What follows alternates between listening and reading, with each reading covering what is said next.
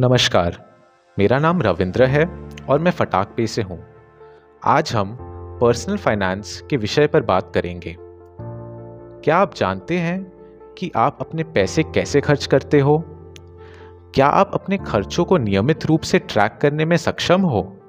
यदि नहीं तो अपने पर्सनल फाइनेंसेस को समझने से आपको अपने खर्चों के बारे में एक बेहतर नज़रिया मिल सकता है। पहले हम कैश फ्लो के बारे में समझेंगे।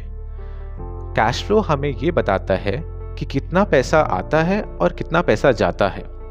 अगर हमारी इनकम हमारे खर्चों से ज़्यादा है तो हम कैश फ्लो पॉजिटिव होते हैं। अगर हमारी इनकम हमारे खर्चों से कम है तो हम कैश फ्लो नेगेटिव होते हैं। ज़्यादातर लोग अपना पर्सनल कैश फ्लो मासिक आधार पर मापते हैं। वो ये देखते हैं कि उन्होंने कितने पैसे बनाए और कितने खर्च किए। हालाँकि ये एक अच्छा तरीका है, कुछ लोग ईयरली यानी वार्षिक खर्चों का बजट बनाना भूल जाते हैं। वार्षिक खर्चे कुछ इस तरीके से होते हैं। म्यूचुअल फंड या स्टॉक मार्केट में निवेश करना या फिर इमरजेंसी के लिए मेडिकल खर्चे। जब ऐसे खर्चे बढ़ जाते हैं तो हो सकता है कि उनके पास पैसे उपलब्ध ना हो, जिससे उनका कैश फ्लो नेगेटिव हो सकता है। अपने कैश फ्लो और बजट को नियंत्रण में रखना बहुत ज़रूरी है। बजट बनाकर कोई भी अपना कैश फ्लो का निर्धारण कर सकता है। आपको केवल आपकी मासिक इनकम को लिखना है और उसमें से अपने खर्चों को घटाना है।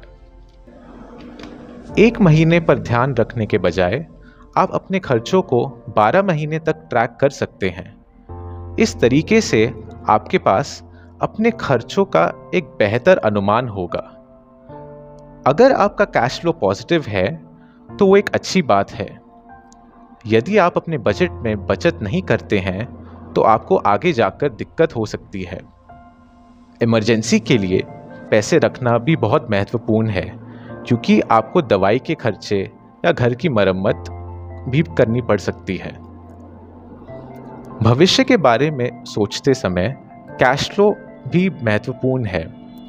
यदि आप हर महीने पैसे बचाने में सक्षम हैं तो आप पैसों के मामले में एक बेहतर निर्णय ले सकते हैं। उदाहरण के लिए, आप कर्ज में बिना डूबे चीज़ें खरीद सकते हैं या शेयर बाज़ार में निवेश कर सकते हैं।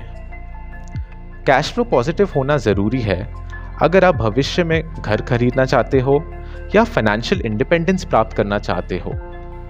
दूसरी तरफ़ मान लें आपका कैश फ्लो नेगेटिव है और आपने एक, लोन लिया है तो आप कर्ज में डूब सकते हैं और आपका सिविल स्कोर बहुत ज़्यादा गिर सकता है।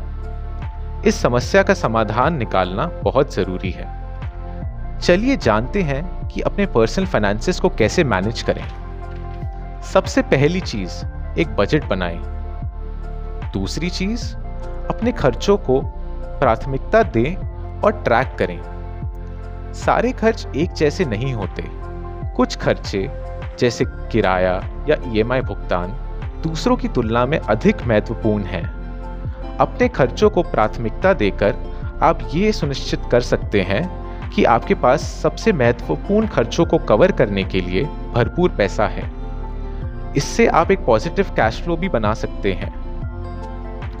अपने खर्चों को ट्रैक करने के लिए एक बजट ऐप या माइक्रोसॉफ्ट एक्सेल का उपयोग कर सकते हैं और आप देख सकते हैं कि आप सबसे अधिक पैसा कहाँ खर्च कर रहे हैं।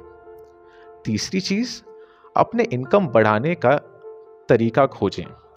इसमें अतिरिक्त काम लेना या अपनी इनकम बढ़ाने के लिए निष्क्रिय तरीकों का उपयोग करना शामिल हो सकता है, जैसे शेयर बाज़ार में निवेश करना।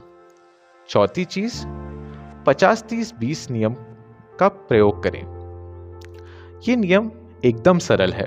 आप अपनी इनकम का 50 प्रतिशत अपनी ज़रूरी चीज़ों के लिए इस्तेमाल करें, जैसे किराया ईएमआई किराने का सामान, परिवहन, इंटरनेट कनेक्शन और आदि चीज़ें।